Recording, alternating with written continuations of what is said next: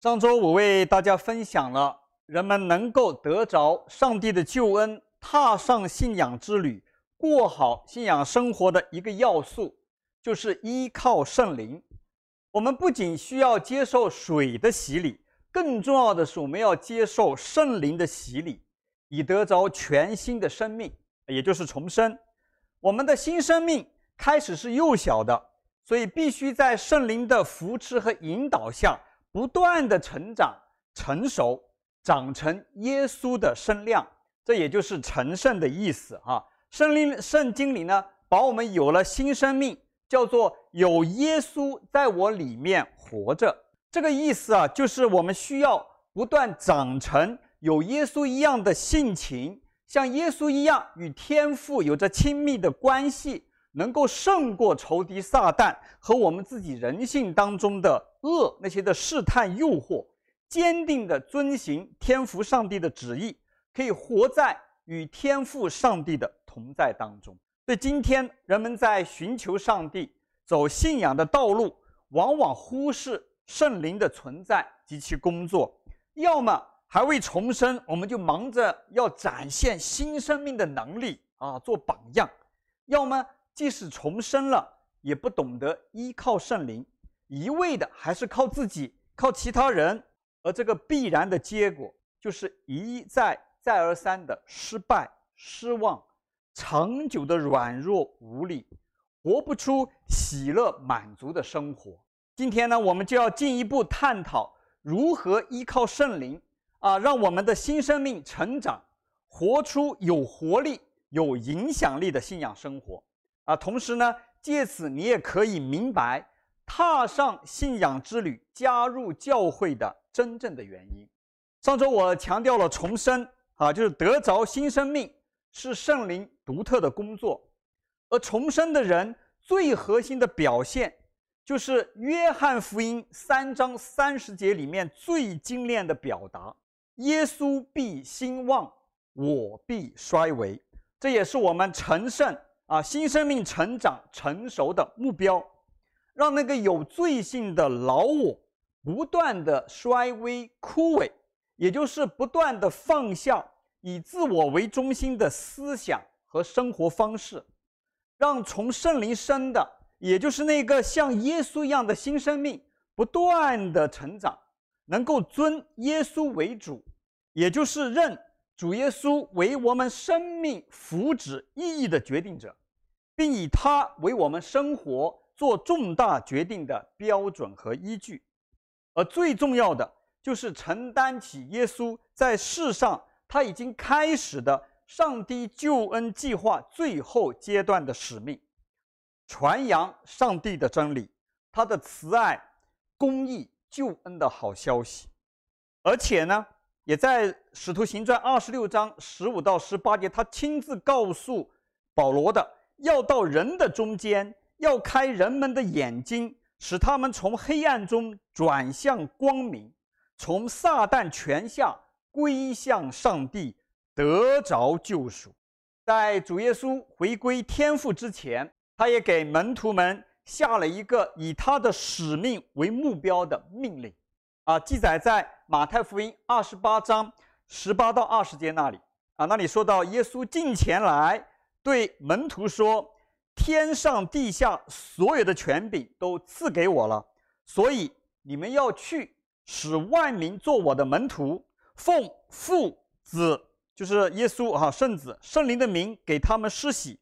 凡我所吩咐你们的，都教导他们遵守。看哪，我天天与你们同在，直到世代的终结。”在这里，主耶稣在宣告了天父上帝。给他的授权之后呢，要跟随他的门徒，去到世上各族各国的人民当中，领他们来跟随自己，啊，以天父、以圣子和圣灵的名义给他们施洗。更重要的是，要培训他们明白和遵守主耶稣的教导，完成他拯救人类的使命。而他就通过圣灵一直与他们同在。直到最后，人类的救赎和天地的更新到来。由此啊，我们可以清楚地看到，耶稣来到世间，呼召人相信并跟随他，不仅仅是让个人得着救赎，而是一种使命的召唤，呼召更多的人参与到上帝为拯救整个人类和世界的救赎计划工作当中去，承担起他已经开始的使命。所以，基督信仰是一个以明白上帝的救恩计划和参与。耶稣的使命为核心的信仰，而反映出天父上帝对全人类的爱和心意，以及人对天父爱的回应和自愿的顺服。但是非常的遗憾，也让我非常痛心和着急的是，今天很多的朋友、很多的弟兄姐妹们听到的有关福音的信息，却不是这样的。为什么要信耶稣？你或许听到不少人告诉你的是，让耶稣、上帝或者信仰帮助你解决你的问题，成就你的心意，让你的日子在世上的日子过得更好、更富裕。这些人的福音告诉你，当然很多人也非常爱听。你只要愿意相信耶稣，只要讲一句“我愿意，我相信”。你的罪就一笔勾销，你直接可以入籍上帝的国度了，而且呢，你就有资格和权利去让上帝来祝福你。你越有信心，上帝就越祝福你，而世上的这些平顺啊、健康啊、富裕啊、升职啊、安逸啊，都就是你的了。而且死后呢，还可以上天堂，而且更有甚者，还教导你。你向他们奉献的金钱越多，你的信心就越大，上帝就会加倍的祝福你。而事实上，大家可以去看，很多人沉浸在这种妄想里面，也得不着他们想要的。而传这种福音的一些的明星布道家，那些所谓的牧师，却为此获得了巨额的财富，享受着豪华的生活。我以后有时间，我会专门谈一些。这些假先知、假牧师，朋友们、弟兄姐妹们，我们要警惕啊！不要再听这些的谎言，不是以耶稣的使命，而是以个人的需要、福祉为中心的信仰，其实不是信仰，甚至不是宗教，而是迷信。因为以自我为中心，恰恰是那个被玷污的自由意志的问题，是人类犯罪的根源。是上帝定义要解决耶稣来到这里为我们受死的那个的根源，但是哈，我也要强调，这里不是说上帝就不赐福人们在世界上的生活。耶稣亲口告诉过门徒，他说：“不要忧虑，说我们吃什么、喝什么、穿什么，这些都是外邦人，意思就是那些不顺从上帝的人所祈求的。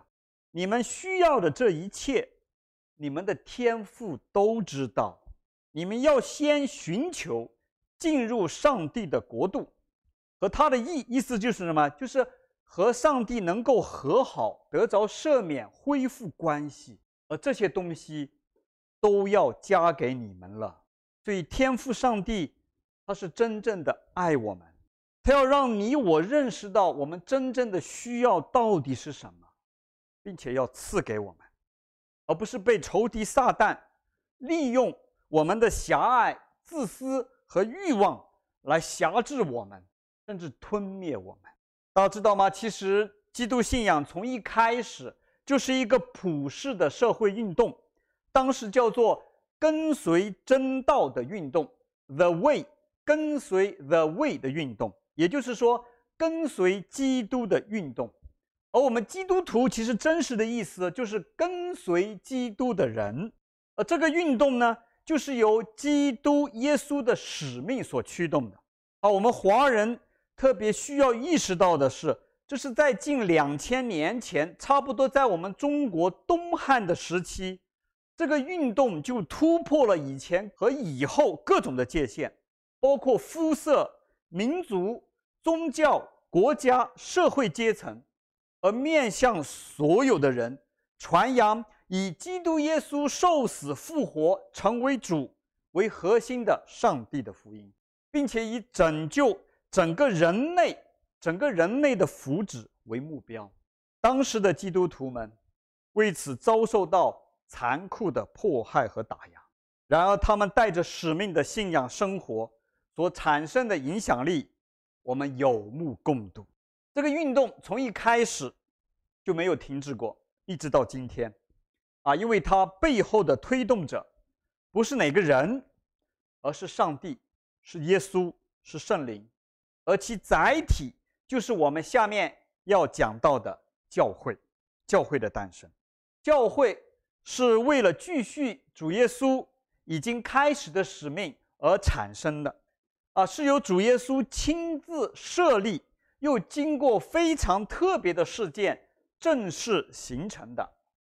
啊，主耶稣在世上服侍的时候，就对跟随他的十二个使徒说过，哈，记载在马太福音十六章十八节那里，他要建立他的教会，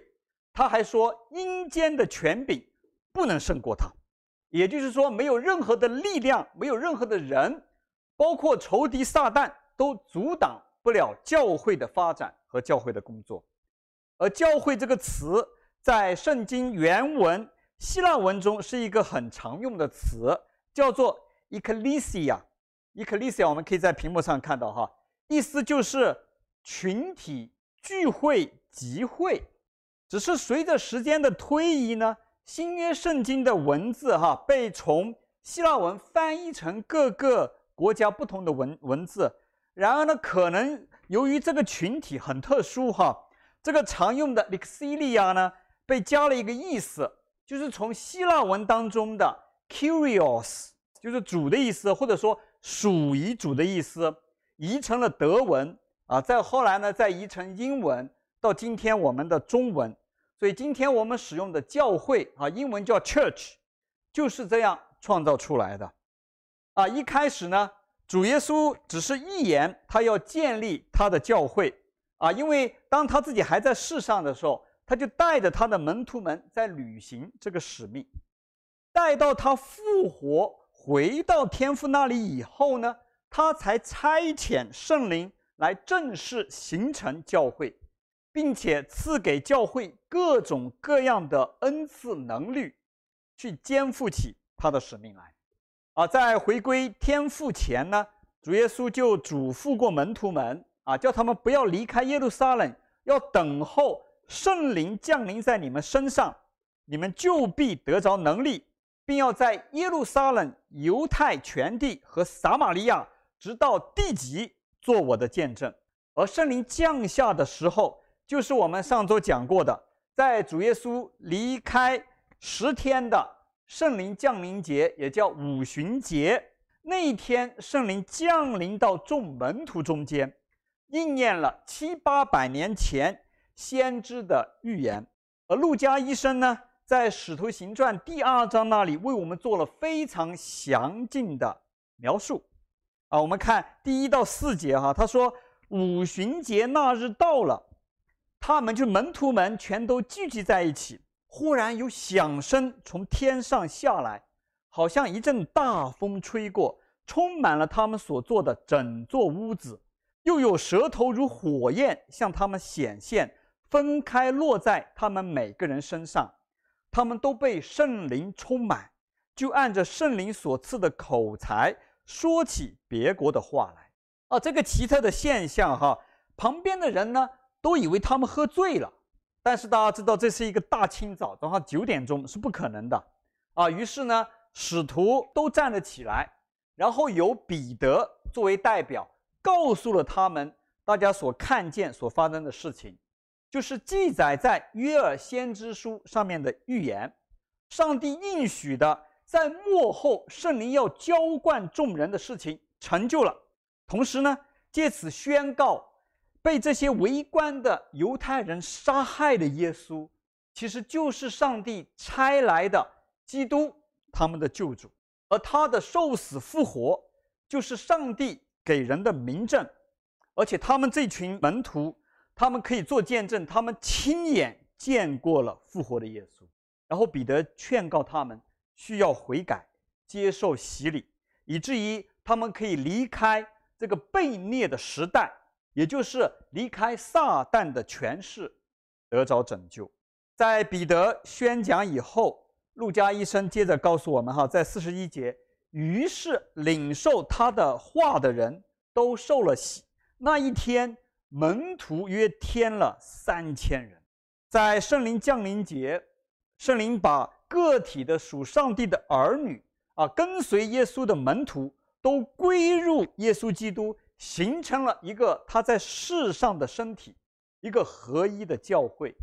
他们各司其职，相互协作，一起肩负起耶稣的使命。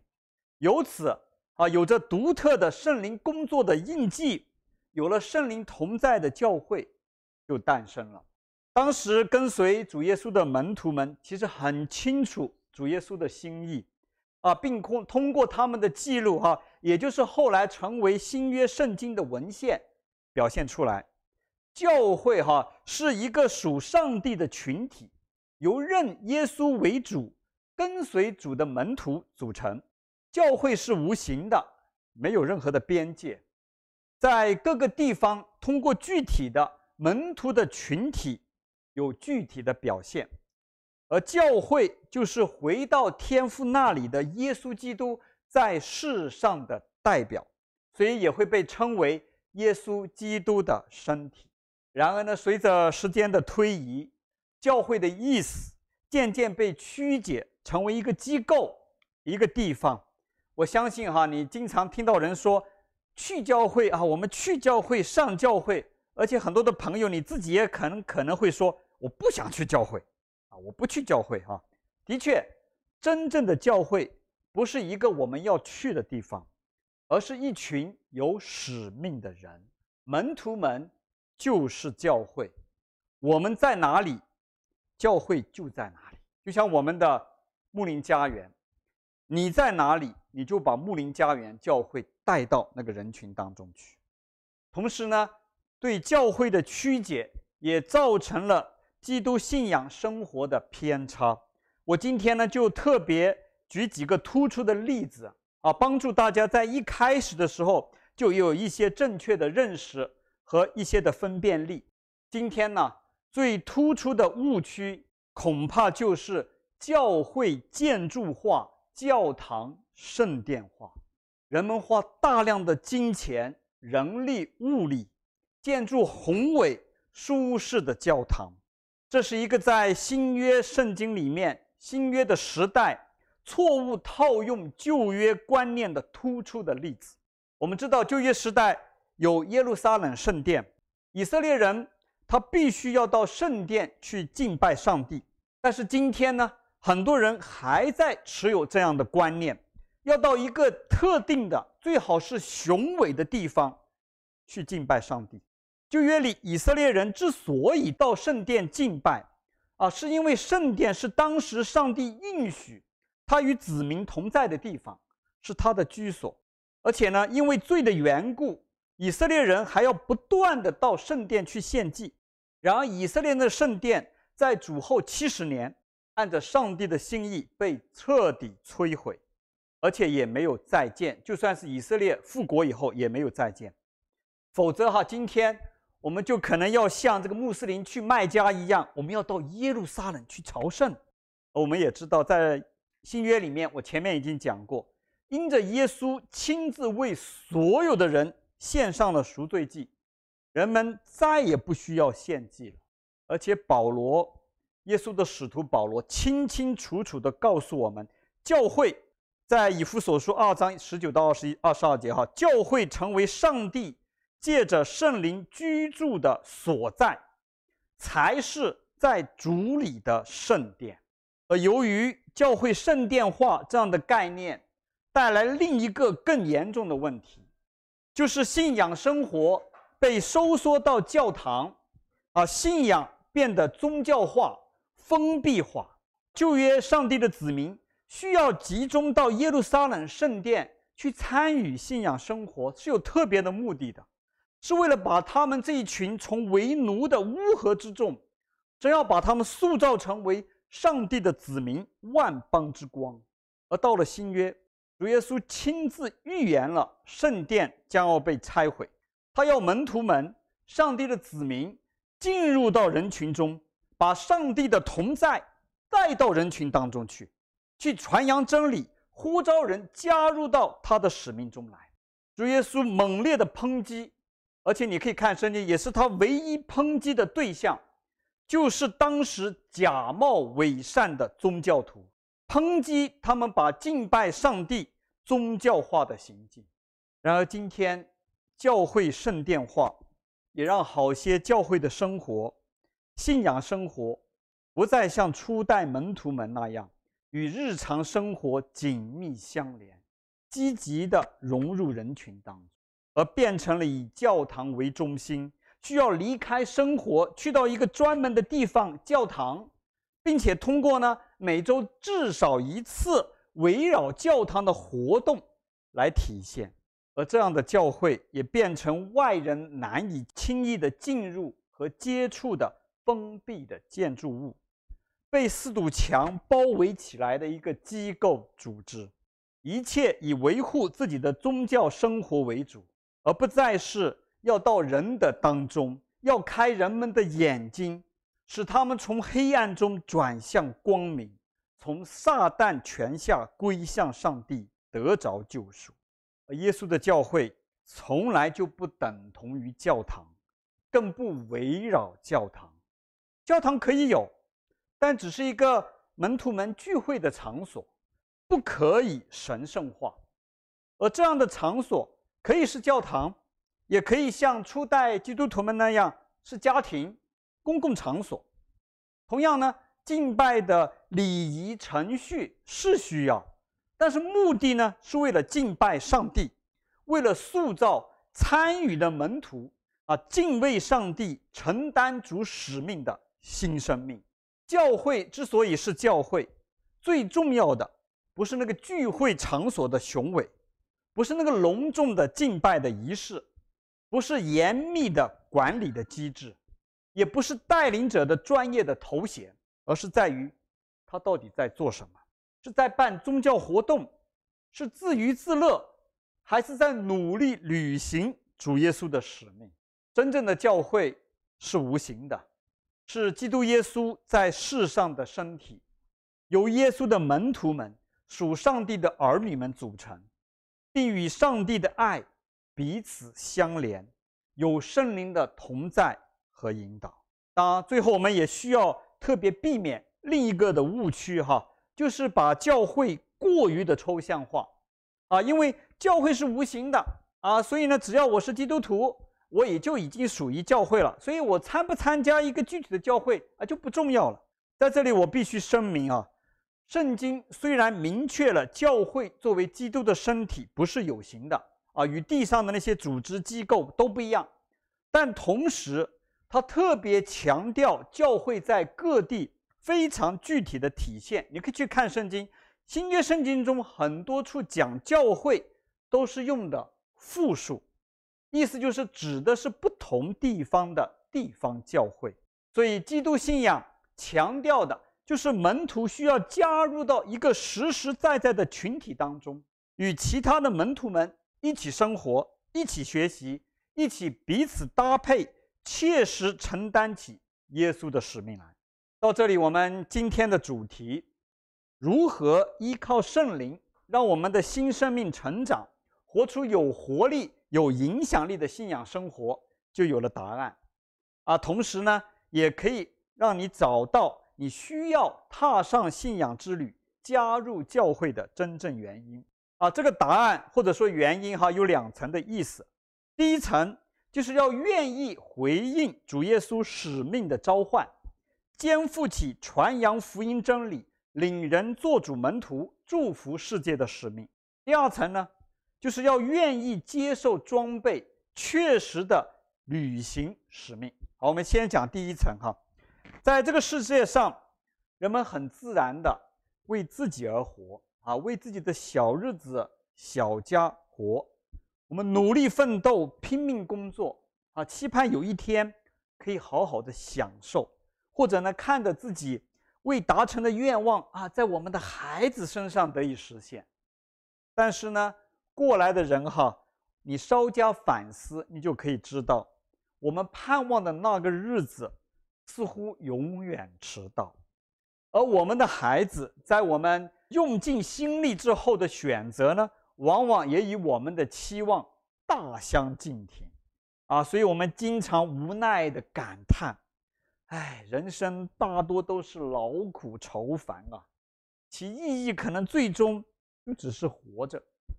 但是我提醒大家，我们也注意到历史上的一些人。他们没有专注自己的生活、自己的小家，却活出一种令人钦佩并影响和祝福这个世界的生活和生命。其中有清末民初，希望唤起中国人民的自觉，从封建帝王的奴仆臣民，转化为现代国家国民的梁启超，和一生以推翻满清、建立民主中国为己任的。孙中山先生，也有上个世纪出生于东欧，把大半生奉献给印度最贫苦人群的特蕾莎修女，和身体力行主张以非暴力公民抗命的方式争取有色人种基本权利的小马丁·路德·金牧师，还有现在大家熟知的苹果公司的创始人，全球最成功的企业家之一。一生致力于用科技创新改变人类生活的乔布斯，等等等等，他们无论贫富贵贱、生命长短，都有一个共同点：他们为一个清楚的使命而活，而且活出了精彩。虽然他们有的获得了极高的威望，有的得到了极高的社会地位，有的也获得了巨额的财富。但是，当你去细看他们的一生，其实无论是财富、名利、地位，都不是他们追求的目标，也不为这些所困。他们都有一个清晰的使命，并且勇于付上代价，委身其中。由此，我们钦佩他们。特别在这个物欲横流的世界当中，大大家可能会说。哎呀，这些都是些名人呐，一些特别的人，有特别的意志力，而我们都是普普通通的人。那我要提醒大家，不要忘记我前面提到的千千万万无名无姓的初代基督徒，他们大多都是无权无势的普通人，有的还是奴隶，啊，甚至耶稣拣选的使徒们，啊，当时的人看他们。也只是一些没有学问的小民，然而他们有胆量承担起主的使命，用他们的生命坚持到底。今天我们虽然无法得知他们生活的细节，但是他们所担负的使命，其影响力到今天还在。基督信仰成为了西方文明的基石，也是现代文明社会。平等、自由、民主的根据和来源，我们甚至可以确定地说：哈，我上面提到的所有的名人，或多或少都得益于基督信仰。而这些初代的基督徒们，他们的使命不只是为一个民族、一个阶层、一个社会的领域，而是为全人类的福祉、命运和未来。更重要的是，这些门徒不是因为他们有多高的学问、多高的道德水准，而是上帝、主耶稣呼召他们，并赐给他们使命和能力。试问人世间还有什么样的使命可以高过这位创造主赐下的使命？还有什么样的使命能够拥有创造主上帝必定成功和实现的承诺？而你我只要愿意。不用看你我的资历资格，我们都可以成为其中一员。所以，弟兄们、朋友们，主耶稣使命的呼召是我们信主的根本原因，第一层的原因。面对真理真相，我们每一个人都需要做出自愿的选择：是否愿意接受主耶稣使命的召唤，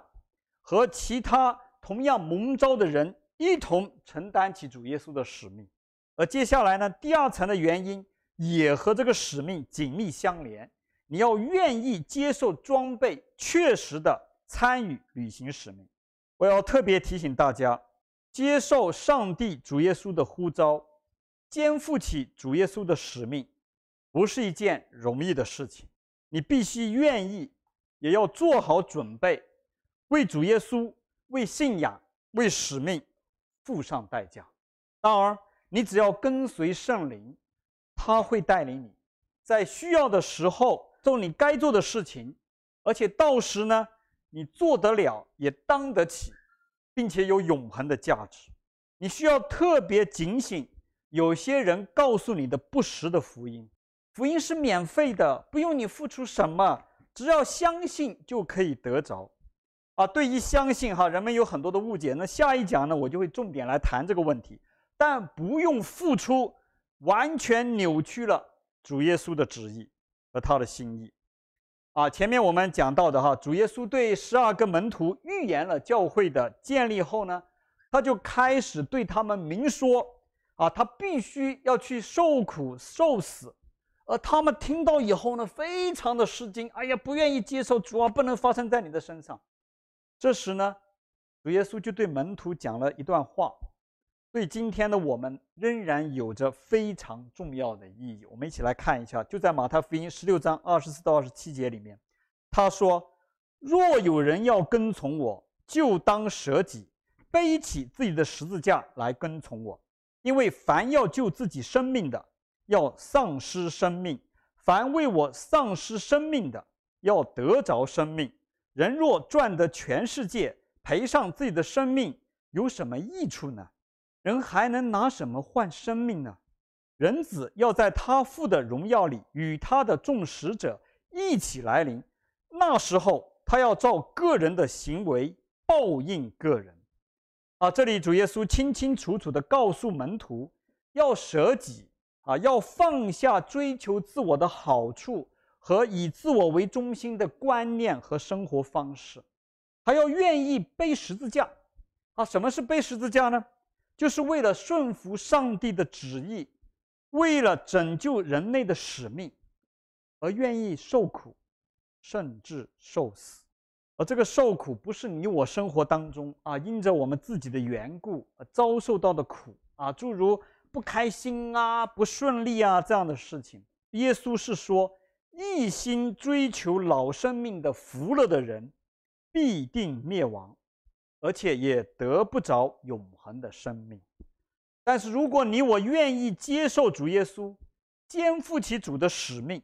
虽然会有挑战，虽然需要付上代价，但就算把这个将来必死的生命也付上了，我们一定能得着永远不朽坏的生命。其实我们每个人都知道，无论什么样的人，无论你有无信仰，在现实生活中。我们都得付代价的，关键是你愿意为什么付代价，有没有价值和意义？而且啊，主耶稣说他还要回来，按照个人的所作所为做出审判和赏赐。所以信仰是件非常严肃的事情，需要我们大家认真的对待，万万不可糊涂，自欺欺人。是不是真的？相信主耶稣，跟随耶稣，认耶稣为主，别人也许看不出来，我们自己也会犯糊涂，但到时候就一清二楚了。不单如此，耶稣还亲口说过：“你们要进窄门，因为通往灭亡的门是宽的，路是大的，进去的人也多；通往生命的门是窄的，路是小的，找到的人。”也少，他还告诫人们要努力进窄门，而等到他再回来，恩典时代结束的时候，人想进，却进不去了。而正因为难，不容易，所以我们不能，也不可能，你靠你自己独行。这就是信主的第二层的原因啊！我们要愿意接受装备，确实的履行使命。当你明白耶稣信仰不是为自己求福的宗教，你就知道为什么基督信仰不讲求独善其身的修行，而是每个门徒都需要成为教会的一份子，都需要与其他的同伴一起同行，积极的在这个世上生活，而不是避世。教会是主耶稣为同担使命的门徒设立的罪人的医院、义人的学校和神国的军校。在上帝爱的大家庭里，在一个充满爱又安全的环境里，让我们因着人的罪性所造成的创伤和捆绑，得着医治和释放，而不用怕被羞辱、被误解。而与同样不完美，但同蒙了上帝的恩典，同是主耶稣门徒的弟兄姐妹们一起生活，坦诚相待，一起学习更多的放下那个老我，让新生命成长成熟。更重要的是，让我们得着训练和装备，成为神国的精兵，有知识、有智慧。有能力同心合力的去履行主耶稣的使命，为神国、为更多人的得救而征战。当然，我们不是用暴力、用刀枪去征战，而是用上帝的大爱、用福音、用真理。正是因为愿意接受主耶稣的使命，并接受装备来切实履行使命，从教会诞生至今。有无数真正跟随耶稣的门徒，上帝的儿女们，甘愿去做常人看起来吃力不讨好、不求利益回报的傻事儿，啊，甚至跑到完全陌生的国度，为那里的人奉献一生，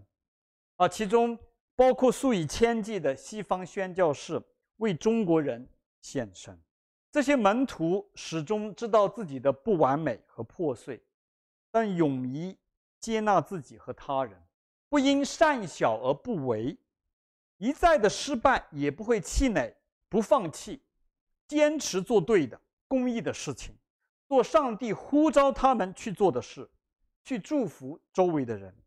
为这个满目疮痍、充满纷争、苦难和冲突的世界带来爱、和平和盼望。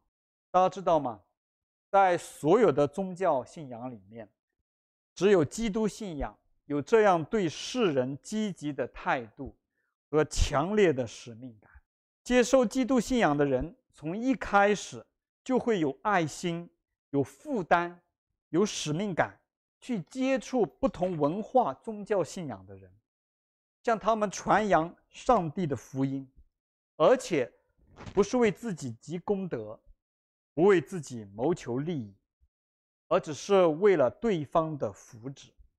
啊，相信有不少的朋友啊受过我们的打搅啊。我没信啊耶稣前也是觉得好烦哎，老来拉着我讲耶稣讲福音干嘛呢？啊，如果这是您的感受，啊，您也感到受冒犯，那么我向你郑重的道歉。但是呢，也恳请你能够明白这背后的原因。其实我们不会为了从您那里得到什么样的好处而接触您，也不想利用您，而做这一切，就是为了让您能够认识真理，认识耶稣，认识上帝，得着永恒的祝福。希望您能够体谅哈，更盼望您能够用心听一听，花一点时间思考一下啊，这不会耽误你什么，相反呢，一定能够祝福到您和您的家人。而且我更盼望您听了也愿意加入我们，支持我们，我们一起肩负起耶稣的使命来。好，谢谢各位的耐心和爱心哈。今天呢，我们就讲到这里，下周呢就是我们这个系列信息的最后一讲了啊。我会特别谈基督信仰里面很关键的一个概念，就是信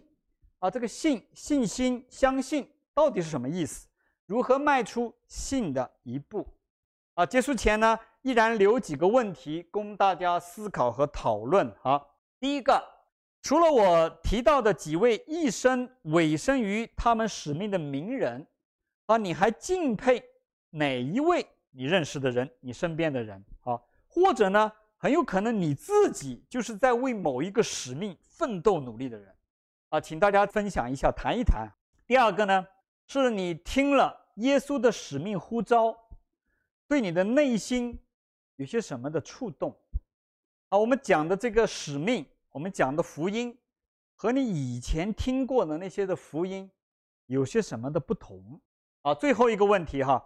信主的弟兄姐妹们，你认为你信主、跟随主的核心目标到底是什么？是你自己的福乐，还是耶稣给你的使命？而且呢，除了大的方向，也会有非常具体的使命啊。就像我们 CKDM 事工，我们有特别的使命，我们要带领这个世代的弟兄姐妹们，我们华人的同胞们回归真理，培训门徒，我们要建立可不断繁殖的使命群体，真正一起去肩负起主耶稣的使命。啊，最后哈，听了今天的信息，你觉得你需要做点什么？好，让我们都有一点的思考反省，更是能够让我们能够有更新改变。好，下面让我们一起来祷告。亲爱的天父，谢谢你主动。来寻找我们，邀请我们，而不是强迫我们，让我们认识自己，认识我们的处境，更是能够认识你，认识你给我们的呼召和使命。我们祈求你在我们每一个人的心里面动工，啊，特别是今天参与我们敬拜或者看到、听到我们信息的每一位的弟兄姐妹和朋友。愿你在我们的心里面动工，吸引我们，感动我们，触动我们，让我们能够降服于你，让我们不再甘于平庸，不再甘于随波逐流，让我们担起使命，参与到你拯救人类的工作当中去，